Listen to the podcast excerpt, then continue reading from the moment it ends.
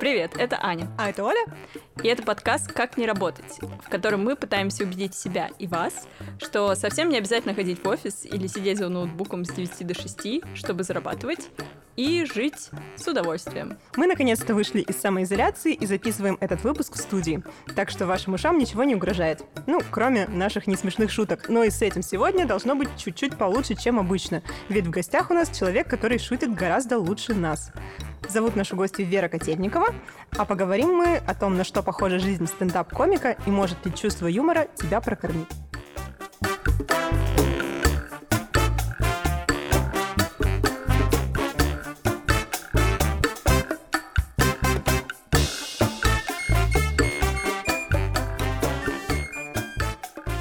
В какой момент ты поняла, что твои шутки реально смешны не только тебе, и стоит попробовать выйти с ними на публику? Мне кажется, нормально всем комикам страдать и все время думать, что они недостаточно смешные. Шутки придумывают всегда.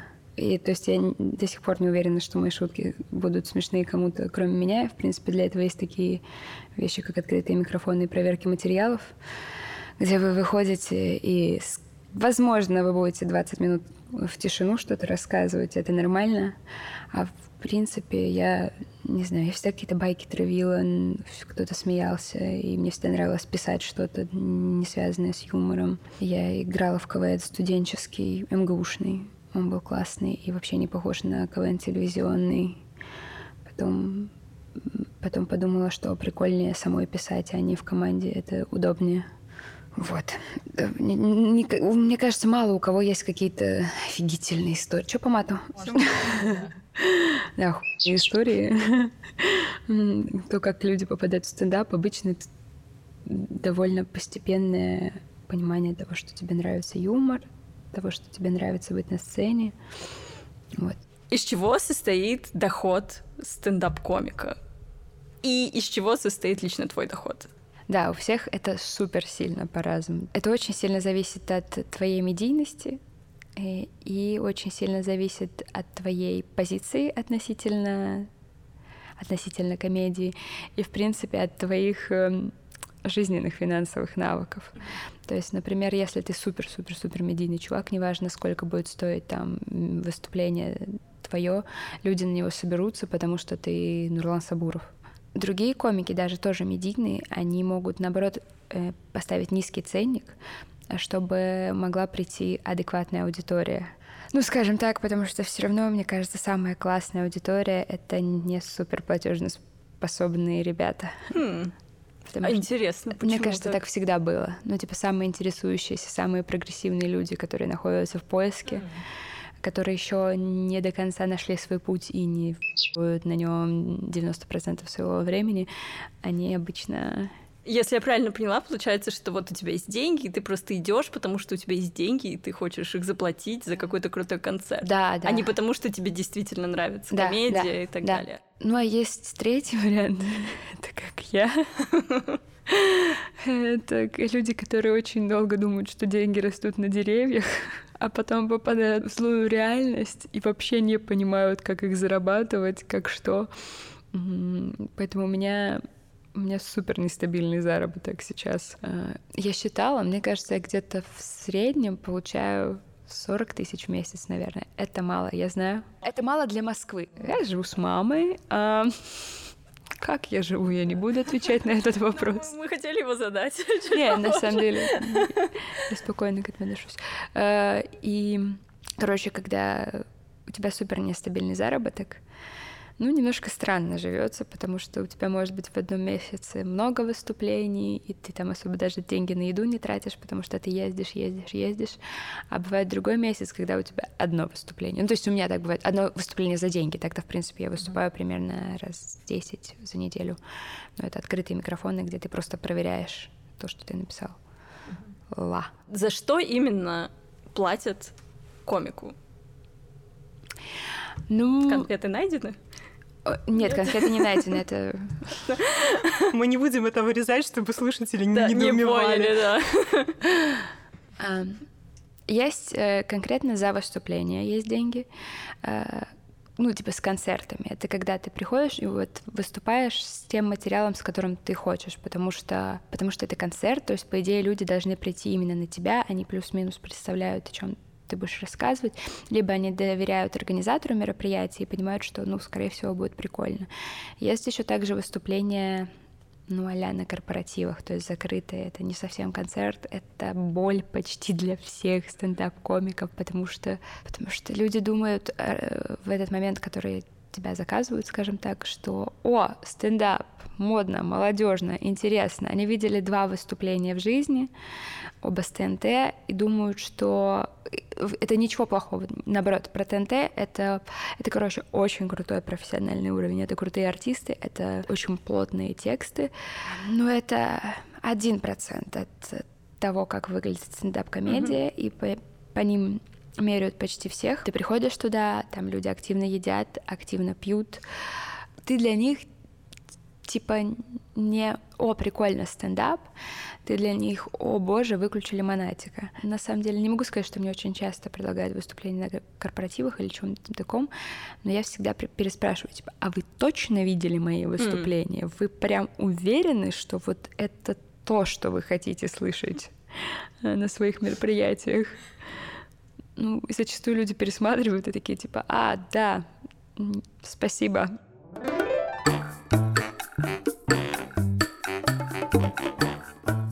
Какая у тебя мотивация? Мне кажется, если ты идешь за славой или за деньгами, то тебе не в стендап. Вот вообще нет. То есть то, что ты там будешь получать какие-то деньги или... Об этом мы еще поговорим. Это важная часть нашего подкаста. Если тебя привело это, скорее всего, у тебя не выгорит ничего. Ну, ты приходишь туда, потому что тебе нравится именно сам жанр, тебе mm-hmm. нравится комедия, тебе нравится писать, тебе нравится выступать. Ну, это... Блин, не знаю, как тебе нравится и иконы бисером вышивать. Вот ты этим занимаешься, и все. Мне кажется, на иконах бисером можно заработать неплохие деньги. Да. Наверное, чуть больше, чем на стендапе, но... Короче, мне очень нравится ТикТок как рекламная площадка, mm-hmm. и мне подруга скидывала видео оттуда девочки, которая делает офигенно красивую вышивку, и вот она там в ТикТоке как бы рекламировала свои аккаунты, мне кажется, у нее сейчас много подписчиков, и есть много заказов, и это так круто, про то, что можно заработать на своем хобби. Интересно, а ТикТок как площадка для продвижения стендаперов работает или не особо?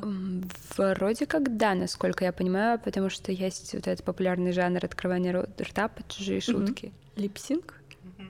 А, под, под шутки тоже, да? Под шутки, mm-hmm. да. И там много ТНТшных комиков, чьи дорожки используют кучу разных людей. И смешно было. Актриса какая-то популярная, по-моему, Рудова, я не знаю. Она выставила в своем инстаграме ТикТок, где она открывает рот под шутки Вики Складчиковой.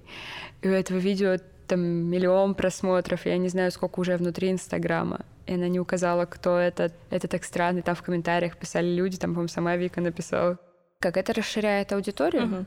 соответственно, потом на живые выступления, то есть люди могут видеть где-то кусочек, такие, типа, о, это прикольно, надо сходить послушать целиком, посмотреть, найти в интернете. То есть это, скорее всего, расширяет аудиторию, но насколько это принесет тебе деньги, это зависит от того, какую аудиторию твои видео привлекают. Ну, там, придет рекламодатель, пошути про наши чипсы, мы заплатим тебе. Такое тоже бывает, такое тоже бывает, но обычно там просто... ТЗ, техническое задание, в девяносто процентов случаев оно очень ебаное, то есть э, люди не совсем понимают, как это работает, и, например, ну давай час материала про нашу кровельную фирму. Вот это челлендж. Ну да, то есть такое, типа, и давай за это пятнадцать тысяч, они не понимают, что, типа, час материала, ну, который более-менее, более-менее, он пишется там минимум год. Особенно про кровлю. Про кровлю. Такой ресерч надо сделать, узнать все про кровлю. Ну да, причем именно зачастую странные какие-то фирмы предлагают, вот где не разгуляешься.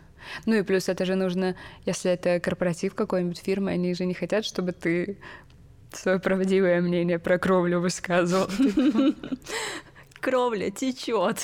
А что нужно сделать, чтобы тебя начали звать на эти корпоративы? Как вообще... путь комика, с чего он начинается? Понятно, что там вначале открытый микрофон и еще что-то. Но вот в какой момент ты становишься уже а, ну, я не знаю, это можно назвать популярностью или нет, но когда у тебя появляются концерты и когда у тебя появляются вот эти вот платные корпоративные мероприятия. Тут есть два пути. Это либо медийность, либо, ну, то есть тебя просто видели где-то, как-то, и думают, что ты подаешь для мероприятия, либо для концерта. Либо у тебя есть, условно, менеджер.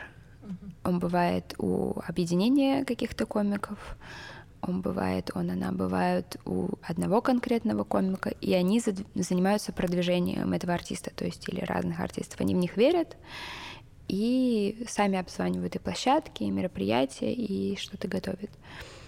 Поэтому, на самом деле, ты можешь стартануть с нуля, если у тебя классный менеджер. Которому нужно платить какие-то деньги. Менеджеру? Угу. Ну да, конечно, это, мне кажется, с процентов работают.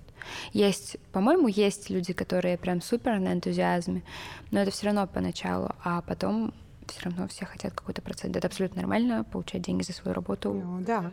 Просто к вопросу о том, что у молодого комика может не быть свободных средств, которые можно вот так вот дать человеку. Ну да, но вы же все равно на берегу как-то договариваетесь о том, как будет... Mm-hmm. Э... Да. Получается такой стартап. Да, только ты вкладываешь какое-то говно. Ну, многие стартапы тоже не очень... девяносто процентов. По-честному. Что девяносто процентов стартапов умирают в первый год. Это абсолютно нормально в какой-то момент понять, что это не твое, или вообще изменить курс своей жизни. Есть один комик, он был отличным комиком, и в какой-то момент уехал жить в какой-то буддийский храм.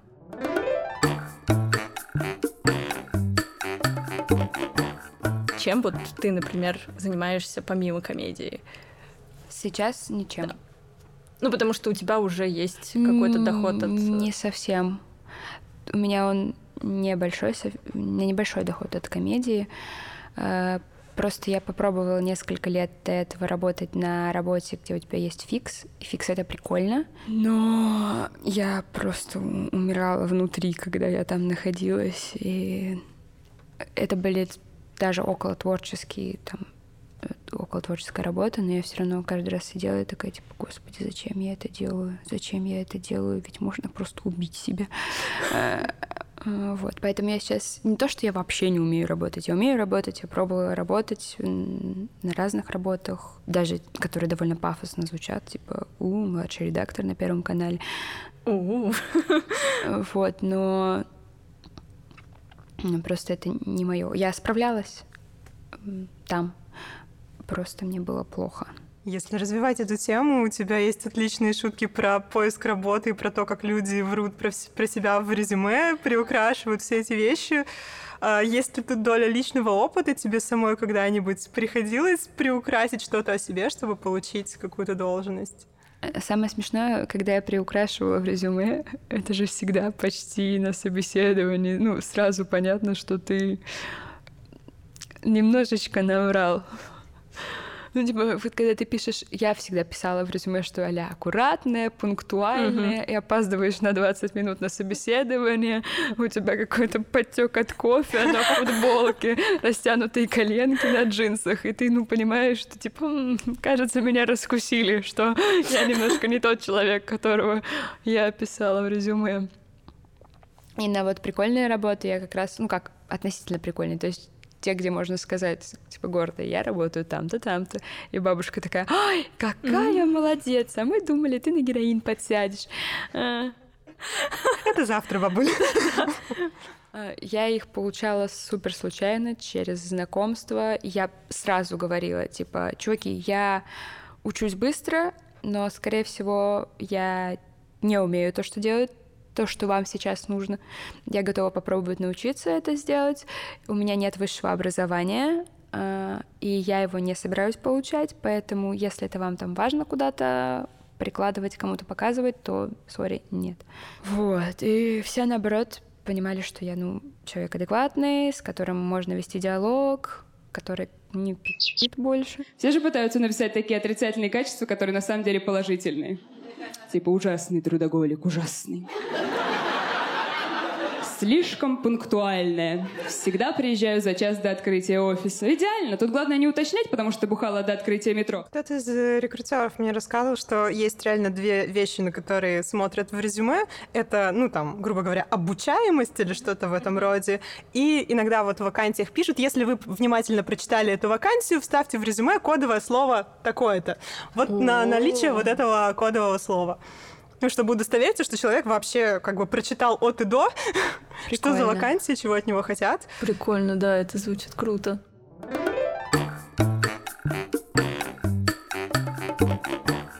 Я, кстати, могу рассказать, что еще один э, популярный вид заработка на комедии, по крайней мере, в Москве, угу. это организация мероприятий. Ну, это, в общем, это... грубо говоря, это, это мое видение, опять же, возможно, сейчас кто-то из организаторов мероприятия это слушает и такой, да пошла на нахер, все не так. Не позовёл на него. То есть есть организатор, есть заведения, есть комики, есть организаторы, которые ищут площадки, договариваются с площадкой, они, скорее всего, получают какой-то процент от заведения, от количества людей, то есть у них стоит такая задача найти классное заведение, которое захочет работать с людьми, которые занимаются стендапом. Многие заведения сейчас хотят стендап, потому что потому что это реально популярно, и это, это, это людей, как сказать, приводит в это место. А, плюс ты должен нормально общаться с комиками, предоставлять им адекватные условия, что банально, если это открытый микрофон, чтобы в заведении был хороший звук, была там вода, не знаю, была удобная сцена, был свет, чтобы нормальные комики приходили туда выступать, чтобы им было комфортно.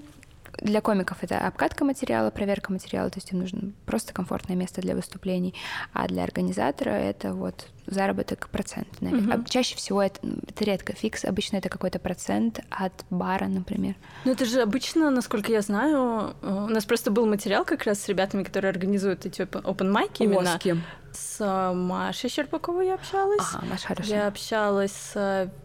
вечерний микрофон, по-моему. Лёша Мишенко. Да, да. И Still the Show Comedy, это... О, Олег Денисов. Да. Кстати, не хотите сегодня прийти туда?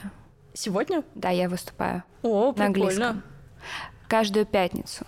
Класс. Я, я иду туда на, во вторник уже записалась на обидные шутки, что ли. А, да, это тоже да. прям стендап, девочки. Да, я просто их хорошо знаю, потому что мы еще... Я занимаюсь импровизацией. О, прикольно. И поэтому мы как бы... С ними мы знакомы, mm-hmm. с остальными комиками не особо, и с открытыми микрофонами, а с этими конкретно знакомы, потому что я тоже выступаю на английском. И, ну вот, они все рассказывают, что там, ну, типа, в пределах десять процентов, то есть ну, это какой-то не супер маленький. Да, вы разговаривали с... Вы выбираете людей, что со стендапом, кто занимается, кто организует, вы выбираете самых не про деньги чуваков. Поэтому, ну, это, это за идею. Ну да. В основном ребята. Есть, есть другие ребята, которые классные, у них классные заведения, классные зрители. Это, например, поморы. Это их объединение называется. Это стендап. И вот я даже не слышала. Они слишком крутые. Нет, в том плане то, что они... У них очень много заведений, в которых они делают. И думаю, что они все-таки что-то побольше получают. Ну, должно процент, быть, да, потому, потому что десять процентов это, ну, это мало, это звучит как мало, потому что не все... Ну, например, там, допустим, приходят даже те же студенты, ну, не выпьют они алкоголя на, не знаю, несколько тысяч рублей, поэтому... Тут еще очень зависит от рекламы, от депозита, то есть mm-hmm. многие заведения работают с депозитом, то есть если вы собрали mm. там место на хотя бы пятьдесят человек, ну ладно, пятьдесят человек это загнуло, ну ладно, пошло пятьдесят человек, из каждого депозит там по пятьсот рублей, mm-hmm. скорее всего, вы плюс-минус наедите на пятьсот рублей, но у вас уже точно... Пол... там, сколько это, двадцать пять тысяч, и даже с них десять процентов это там уже... Ну да, это какие-то деньги, да. Хотя это мало, конечно, я сейчас посчитала, конечно, это мало, вообще да, мало. Да. Нет, я точно знаю, что есть чуваки, которые нормально зарабатывают на организации, прям нормально. Надеюсь. Очень хочется в это верить. Я, видимо, просто не особо вникаю, как они это делают, но у них все хорошо в жизни. Угу. Ну, то есть... Типа, ты можешь брать ипотеку и не бояться, что останешься с голой жопой.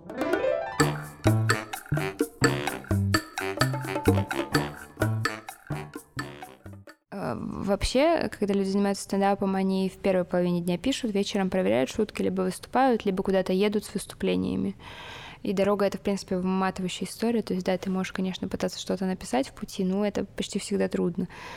Конкретно я очень редко усаживаюсь именно за стол и пишу. Я обычно думаю, я что-то делаю, и сквозь это почти всегда думаю. Поэтому первая половина дня до выступления я могу делать плюс-минус что угодно, что там не супер много сил отнимает, именно физических и моральных. Я конкретно я, я сижу с братом зачастую, или, или просто просыпаюсь, занимаюсь своими делами, что-то слушаю, читаю, убираюсь, ем, выхожу гулять, иду выступать. Если говорить не про выступление, а про подготовку материала, у тебя есть такое, что вот пришла какая-то идея, тебе нужно срочно ее записать, что ты боишься ее забыть? Ну да, да, но в основном ты записываешь тегово. То есть есть комики, которые работают супер по-разному. Есть кто-то, кто садится, кто прописывает шутки, кто целиком выступление там свои записывает. Есть те, которые записывают идею и потом разгоняют на сцене. Я записываю тегово какие-то вещи, я о них думаю, я почти никогда не записываю, мне просто не нравится записывать. Ну, на бумагу, в смысле. Mm-hmm. Поэтому я просто большую часть времени думаю о шутках каких-то, и нормально бывает, когда со мной там разговаривают какие-то друзья, я сижу-сижу, веду беседу с ними, и потом, о, а вот это шутка, и просто говорю какую-то шутку. А вот как ты думаешь? Ну, то есть... Это, наверное, бесячее, но вроде как друзья привыкли к таким историям. Недавно закончился карантин. И как это было для комика? Что вообще, что, что ты делал целый день? И опять же, нет, могу про, про других людей. То есть многие комики пытались сделать какие-то онлайн-истории. А, многие комики искали работу, где что-то писать. Потому что если ты комик, ты все равно плюс-минус понимаешь, как что-то строится в драматическом смысле. А, ты юморной, ты можешь что-то написать. Я чуть-чуть писала, очень мало писала за деньги, потому что я даже особо не искала. Я почему-то каждый раз надеялась, типа, да, все завтра закончится, все завтра закончится. Онлайн-выступлениях я не участвовала, потому что я технофоб. Вот. И, ну что же, я жила в... кредит у матери, вот так вот я скажу, что в смысле, что вот я сейчас начну зарабатывать и все верну. Плюс конкретно я себя чувствовала не очень хорошо, поэтому я большую часть времени я либо что-то читала, что-то слушала, что-то смотрела, пыталась там готовить, убираться, но в основном я как будто просто находилась в какой-то прострации.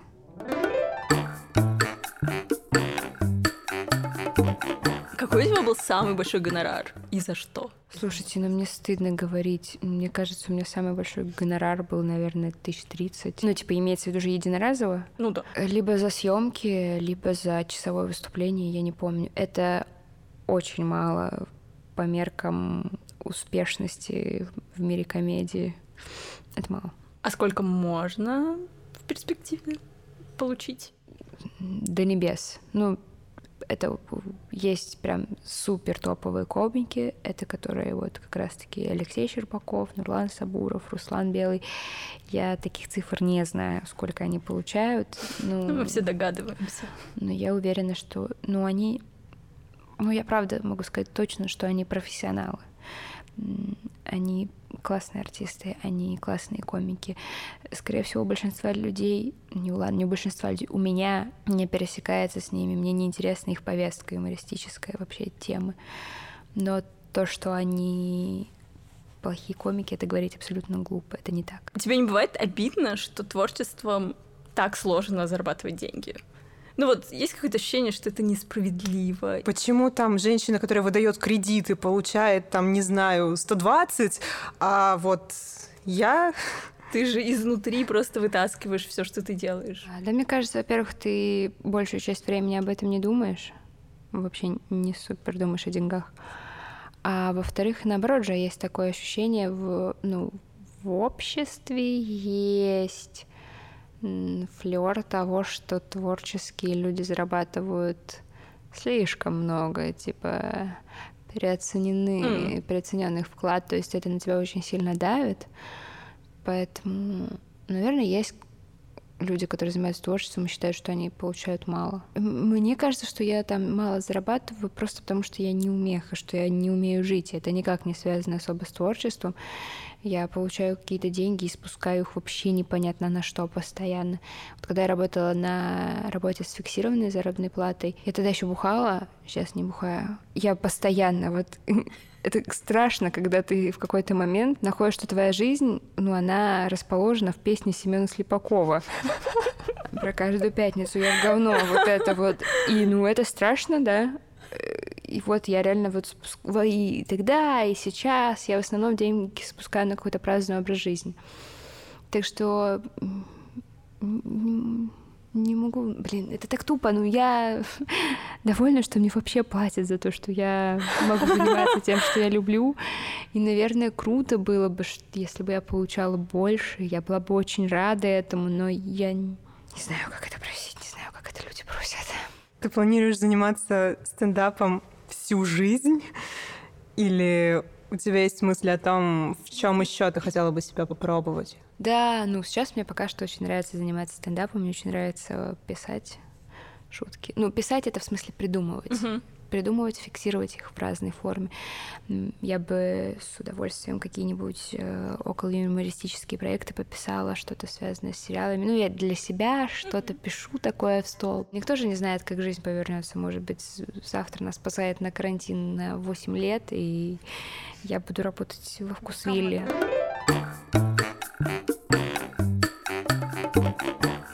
Спасибо большое. Желаем тебе всяческих успехов. И я денег тоже. И денег, да.